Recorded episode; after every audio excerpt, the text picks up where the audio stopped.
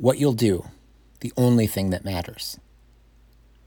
Mark Twain said, The man who doesn't read has no advantage over the man who can't read. Gender pronoun neglect aside, he makes the point that knowledge is meaningless if you don't apply it. So when you acquire experience, knowledge, or some new perspective, what will you do with it?